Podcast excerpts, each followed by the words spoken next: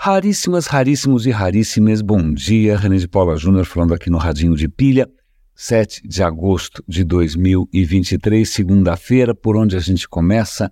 Eu só posso dizer que meu dia começou com algo que me falou bastante ao coração e eu vou manter isso é, na memória aqui, porque eu acho que talvez seja uma boa maneira de encerrar o episódio. Eu já sei, é curioso, normalmente eu não sei como eu vou encerrar, eu só sei como eu estou começando. Né? É, na verdade, às vezes eu não sei nem como eu estou começando, mas é, então vou, vou, vou, tentar manter isso na cabeça. Eu vou resgatar aqui uma história, ou pelo menos o final de uma história, que eu comecei a contar na semana passada. Tem um, um podcast que atualmente acho que é um, é um dos, mais um dos meus preferidos, se chama The Rest is History, é um podcast em inglês muito bom, são dois historiadores conversando tal.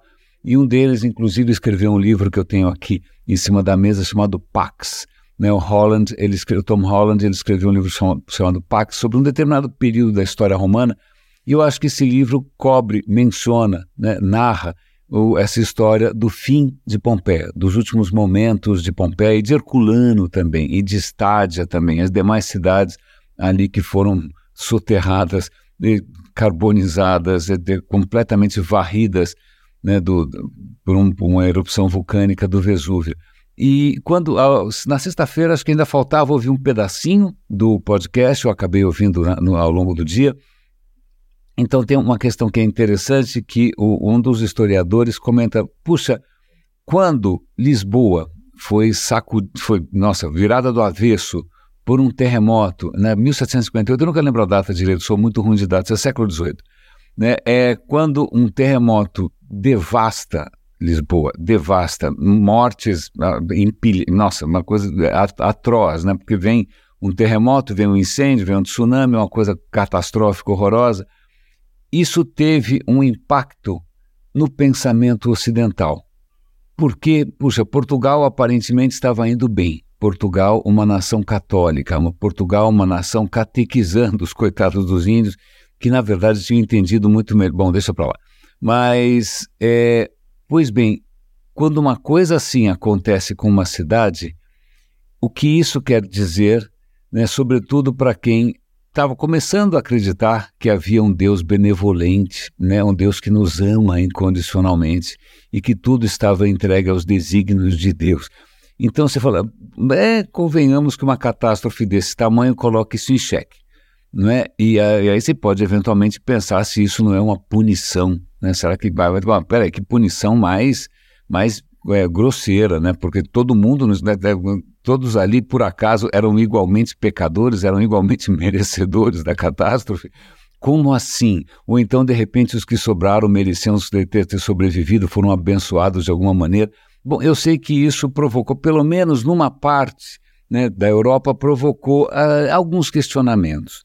Né? Por exemplo, você pega ali Voltaire, né, que era um, nossa, um popstar da filosofia e da literatura naquele momento na Europa, o cara já falou, né, pensando bem, que talvez valha a pena a gente começar a procurar outras explicações que não seja capricho de alguma divindade que a gente, sei lá, imaginou. Então, veja, a, o, a, o completo absurdo que foi absurdo porque absurdo bom é, por que, que a gente chama de absurdo né? se aconteceu não é um absurdo né, se aconteceu porque placas tectônicas se reacomodaram, bom, não tem nada de absurdo nisso, é ciência. Né? Mas naquele momento em que a ciência não tinha muita clareza sobre os fenômenos, você olha e vai achar que isso é uma injustiça, você vai achar que isso é um absurdo. Né? Mas isso talvez tenha impulsionado o pensamento científico, porque simplesmente qualquer outra hipótese anterior não explicava. Não explicava, não explicava. Eu estou com, com isso especialmente na cabeça, porque agora de manhã eu, eu vi lá um, a Natália Pasternak foi entrevistada pela BBC e, e aí ela deu o link ali para uma reportagem da BBC sobre a, bom, ok, eu, eu, eu não, é, essa isso vai ser assunto para amanhã. Mas o que eu acabei comentando nesse post da, da BBC foi que durante muito tempo é, o que definia o sucesso de uma ideia, que ideia que é essa? Pode ser o monoteísmo, pode ser o politeísmo, pode ser whatever, o que você quiser, né? Astrologia, o que definia o sucesso, se ela realmente ia para frente, né, se ela era contada nas próximas gerações, defendidas na, na, base da ponta da espada, etc., é se ela caía no gosto popular. né? as pessoas gostavam da história, né? achavam que isso as ajudava no dia a dia, dava sentido, né? as suas próprias histórias pareciam fazer mais sentido, né? ou pelo menos é, o absurdo parecia um pouco menor, e aí o que acontece é que é a questão de uma ideia para frente ou não era o gosto. Né? E em algum momento alguém perguntou, mais ou menos como o terremoto de Lisboa, pera um instante só, essa história é bonita, essa história emociona, mas ela explica a realidade, ela adere à realidade, ela me permite fazer alguma previsão sobre a realidade? Porque algo me diz que essas ideias bonitas muitas vezes não explicam nada, não ajudam nada, não prevêem nada, você continua nas mãos de algum tipo de divindade caprichosa, inexplicável, você tem que acender vela, seja o que for, né, fazer orações estranhas. Então, é, pera um instante só, eu tenho aqui uma outra ideia que não é tão necessariamente bonita, não é tão necessariamente emocionante, mas ela explica um pouco melhor. Eu vou contar para vocês sobre placas tectônicas. Né? E aí isso prevê, né? Você consegue colocar instrumentos, né? Pois é. Pois bem, mas voltando para o começo da história aqui, literalmente para o começo das, da história, em, em, na questão de Pompeia, quando a notícia chegou no resto do Império Romano, né, quando chegou em Roma, de que Pompeia tinha sido simplesmente apagada do mapa, né, coberta por dezenas de metros de cinzas, e as pessoas não tiveram muita chance, isso provocou algum tipo de sei lá, né? Como é que você explica, como é que você acomoda, como é que você faz as pazes com uma coisa dessas?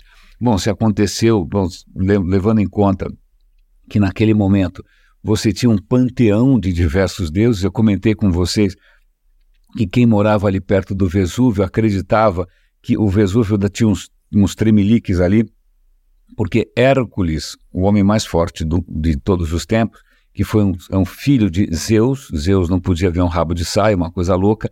Né? É, o Zeus pegou uma mortal ali no, no, de jeito e, bom, pegou ela no pulo. Nasceu Hércules, o cara mais forte do mundo. E numa daquelas inúmeras histórias bonitas do Hércules, ele consegue aprisionar vários gigantes debaixo daquela montanha. Então é por isso que aquela montanha treme, porque os gigantes estão tentando sair. Então, quando Pompeia começou a ser soterrada por, né, sei lá, é, cinzas e pedras e lava, seja o que for. É, não, lava acho que não, não, não foi exatamente o caso. Só em filme que aparece lava, né? No, no Pompeia não foi soterrada por lava. É, as pessoas pensaram, meu Deus do céu, os gigantes estão escapando, né? Chegou, alguém deve ter subornado o guarda, não sei, né? O coronel Mauro Cid, não sei. Mas aí, pois bem, é, em Roma, e aí, como é que se interpreta uma coisa dessas? E aparentemente tudo indica que sim, isso teve um impacto dali para frente, porque os deuses romanos eram um pouco diferentes. Né? Eles, em princípio, não estavam nem aí conosco, eles tinham muito mais o que fazer. Né? Zeus, por exemplo, só prestava atenção na gente quando via algum orifício distraído, algum glúteo especialmente bem, de, bem de, delineado, né? mas de resto os caras não estavam muito por aí, tinham mais o que fazer, tinham lá, no, parecia novela das oito, né? traições, romances, sexo, é, para que, que eles vão se preocupar com os mortais? Mas né, os mortais tinham que se precaver contra qualquer capricho divino. Então, eles basicamente subornavam os caras o dia inteiro. Né, Suora, por favor, não me sacaneia se você puder eventualmente me ajudar, mas olha, cara, né, não, não, não, por favor. Então, parecia uma coisa de máfia, né? Você pagando ali para a máfia, para os caras te fornecer algum tipo de proteção. Então, se Pompeia sofreu esse tipo de catástrofe, então algo me diz que os caras não pagaram os deuses direito. Então você consegue perceber um padrão. O imperador naquele momento era Titus, né, o cara que inaugurou o Coliseu. Vamos puxar mais ainda os sacos dos deuses, porque pelos, pelo visto eles não estão bem humorados. Né? Vamos puxar mais ainda o saco dos deuses. Faltou naquele momento né, um bom Voltaire para considerar se, hum, pensando bem, essa é uma boa hipótese, né? Se de repente não vale a pena a gente investigar, né? Bom, deixa para lá. Mas isso foi o começo, vamos pensando em Natália Pasternak. E já que a gente está falando aqui de, de ciência, é, eu vou mencionar um vídeo muito, é, como é de dizer, difícil. Né? Se eu fechasse os olhos, se fosse um podcast, seria mais fácil, mas como era um vídeo, eu podia ver que o apresentador, que eu admiro imensamente, pelo qual tenho muito carinho, não o conheço, nunca troquei palavra, o cara simplesmente está indo embora. Né? Ele está com sinais bastante claros de que o câncer está é, tá cobrando ali numa. É, tá, pois bem, é, é, o apresentador, como é que é o nome dele? Eu sempre me esqueço. É John alguma coisa. É, são dois irmãos, na verdade. Os dois irmãos são apresentadores em canais de ciência, dois irmãos muito parecidos. Né? E o que acontece é que, infelizmente, ele está passando por um processo bastante penoso, ele está sendo, inclusive, muito corajoso de compartilhar com todo mundo o que ele sente, como é que é uma quimioterapia, como é que não é tal. Como é que é o nome do John? Logo, logo eu lembro. É, deixa eu pegar aqui se tem aqui a história, o nome do cara. Eu acho que é John Hank. Ele estava fazendo um vídeo, coitado, ele está bem, bem, bem depauperado, sobre o que talvez fosse a história mais importante da semana. E olha que foi uma semana com algumas notícias palpitantes. Eu nem comentei com vocês, mas tem aí um. Vou esperar baixar a poeira, mas tem uma notícia aí sobre a eventual descoberta de um material que pode conduzir a eletricidade sem nenhum tipo de resistência, mesmo em temperatura ambiente, ou seja, um supercondutor. Né? Se isso acontecer, vai ser a salvação da lavoura, vai ser um milagre, né? vai ser uma magnífica, uma revolução tecnológica, mas quando alguém já disse, acho que foi o Carl Sagan, disse que, olha, quando você faz uma alegação extraordinária, você precisa de evidências extraordinárias. Bom, pois bem, enquanto não há evidências extraordinárias, eu não comentei, mas segundo o Hank, essa não é a notícia mais bombástica da semana, nem é uma outra notícia sobre eventuais curas do câncer. A notícia mais bombástica envolve navios. A história é muito interessante. Navios, é, quando você compra alguma coisa no AliExpress, alguma coisa do, da Shein, da China, isso normalmente vem de navio, porque o frete é mais barato. Né, o frete é mais barato, os navios conseguem ter aquela capacidade extraordinária e para economizar, os caras usam o pior combustível imaginável. Imagina que você pegue petróleo e você começa a fazer gasolina, diesel, tudo que é uma é, gasolina de avião, né, querosene de avião. Bom, pois bem, aí sobra lá um combustível que é um lixo, é uma porcaria, ele é muito poluente. É esse combustível que os navios usam para economizar. É um combustível que sobra, é uma porcaria. O que acontece quando o navio queima aquele combustível, aquilo gera uma quantidade de poluentes brutal. Que tipo de poluentes? Vários, né? Compostos de nitrogênio, mas é um dos piores que são compostos à base de enxofre. Né? A hora que você libera, por exemplo, óxido de enxofre na atmosfera, isso vai se combinar com a água das nuvens, isso vai virar ácido sulfúrico e isso não é uma notícia boa para ninguém. E os navios estavam queimando isso que feito uns loucos. Na verdade, você consegue ver do satélite, por satélite, você consegue ver as trilhas dos navios porque na hora que eles vão soltando aquela fumaça medonha, aquilo precipita a formação de nuvens. É curioso, né? Ah, sei lá, se tem vapor d'água na atmosfera, está lá meio indeciso, vou virar uma nuvem, não vou virar uma nuvem. Né? Quando chega esse enxofre medonho, as nuvens se formam e ficam mais fofinhas. Ah, que coisa linda! Fofinhas com ácido sulfúrico. Não tem graça nenhuma, é horrível. Mas, de qualquer maneira, ele, ele propiciava é, essas nuvens, essas nuvens são vistas por satélite, são, é, é, é, muito fácil você identificar a rota desses navios gigantes, porque eles deixam essa trilha.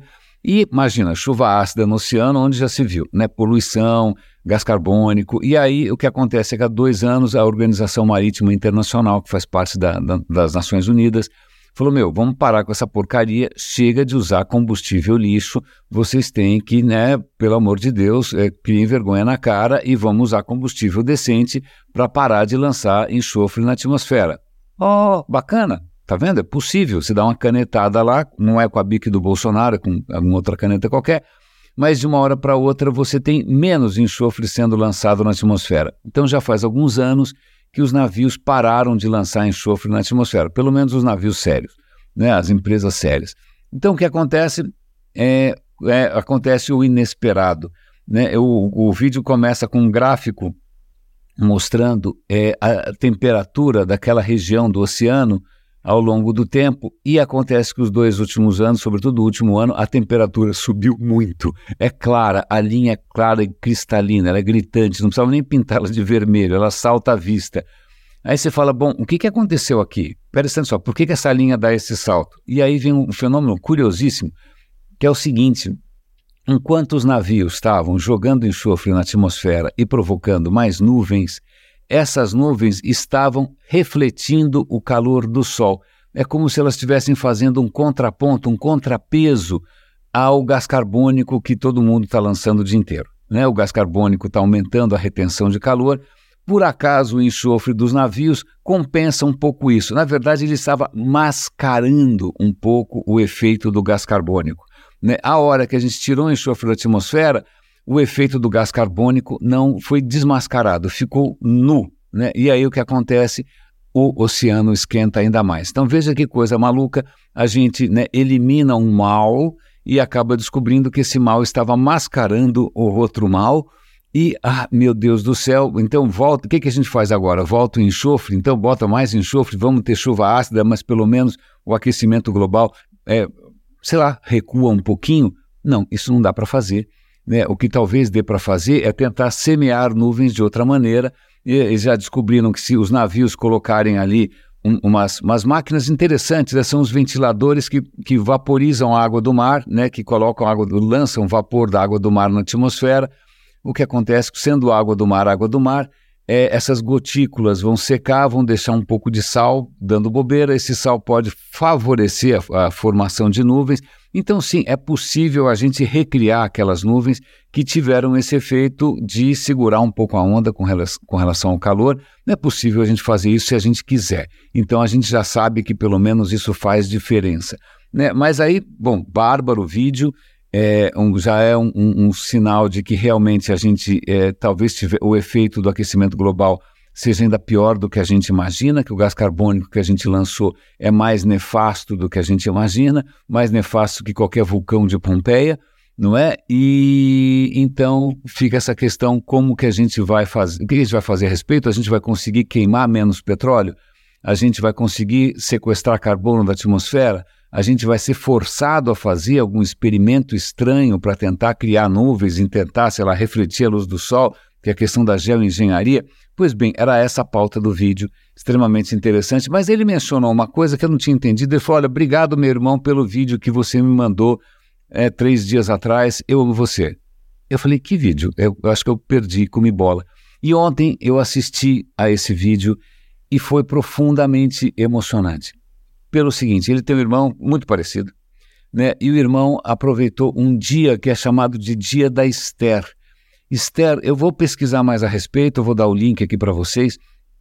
A Esther é uma moça que morreu muito jovem de câncer e ela resolveu fazer o seguinte: é, ela resolveu criar o Dia da Esther, o Dia da Esther, em que é um dia em que você diz para as pessoas o quanto você as ama, enquanto é tempo porque na verdade é isso que faz diferença. Não adianta sonhar com lá, divindades, com alguma lógica estranha, metafísica. No fim, é, a gente só pode contar uns com os outros. É com, com a gente que a gente pode contar. Então ela lançou esse dia, eu não tinha muita informação, eu vou passar para vocês. E esse rapaz, ele faz uma declaração de amor ao irmão. Ele fala, puxa, na, na correria do dia a dia, cada um mora num lado, a gente falava aqui, falava colar, e de vez em quando a gente se, um ligava para o outro para saber como é que estava, a gente ficava 40 minutos no telefone empolgadíssimo e muitas vezes eu desligava o telefone e pensava: puxa, eu queria ter dito que eu amo você e eu não fiz isso. E eu quero fazer isso agora. E ele faz isso com a voz embargada, ele tem que parar porque ele se emociona. Eu também estou emocionado aqui porque justamente o e-mail que eu recebi hoje de manhã foi de um velho amigo, né? um e-mail surpreendente, tocante, profundamente humano, e a minha resposta foi: Eu amo você. Né? Então, eu não conhecia o dia da Esther, podia ser todo dia. Né? A gente fica aqui fantasiando, achando que de repente a gente não precisa de ninguém, né? que basta o amor de um cachorro, um gato, ou seja o que for, e que você, sei lá, é eleito entre 8 bilhões de pessoas para ser mais abençoado do que os outros, não sei porquê, né, porque afinal você imaginou alguma coisa que é, vai. É, é, ok, é uma história bonita, são várias histórias bonitas, tem uma, uma diversidade incrível disso, mas acho que vale a pena a gente começar a semana parando para pensar no quanto nós dependemos uns dos outros, né? no quanto o que realmente conta é justamente isso, né? Você saber que alguém ama você e você reconhecer, né, com quantas pessoas são importantes para você, dizendo eu te amo. Tony Bennett, que é um cantor extraordinário, magnífico, uma voz absolutamente espetacular, faleceu semana passada e hoje saiu um jornal, vou dar o link para vocês.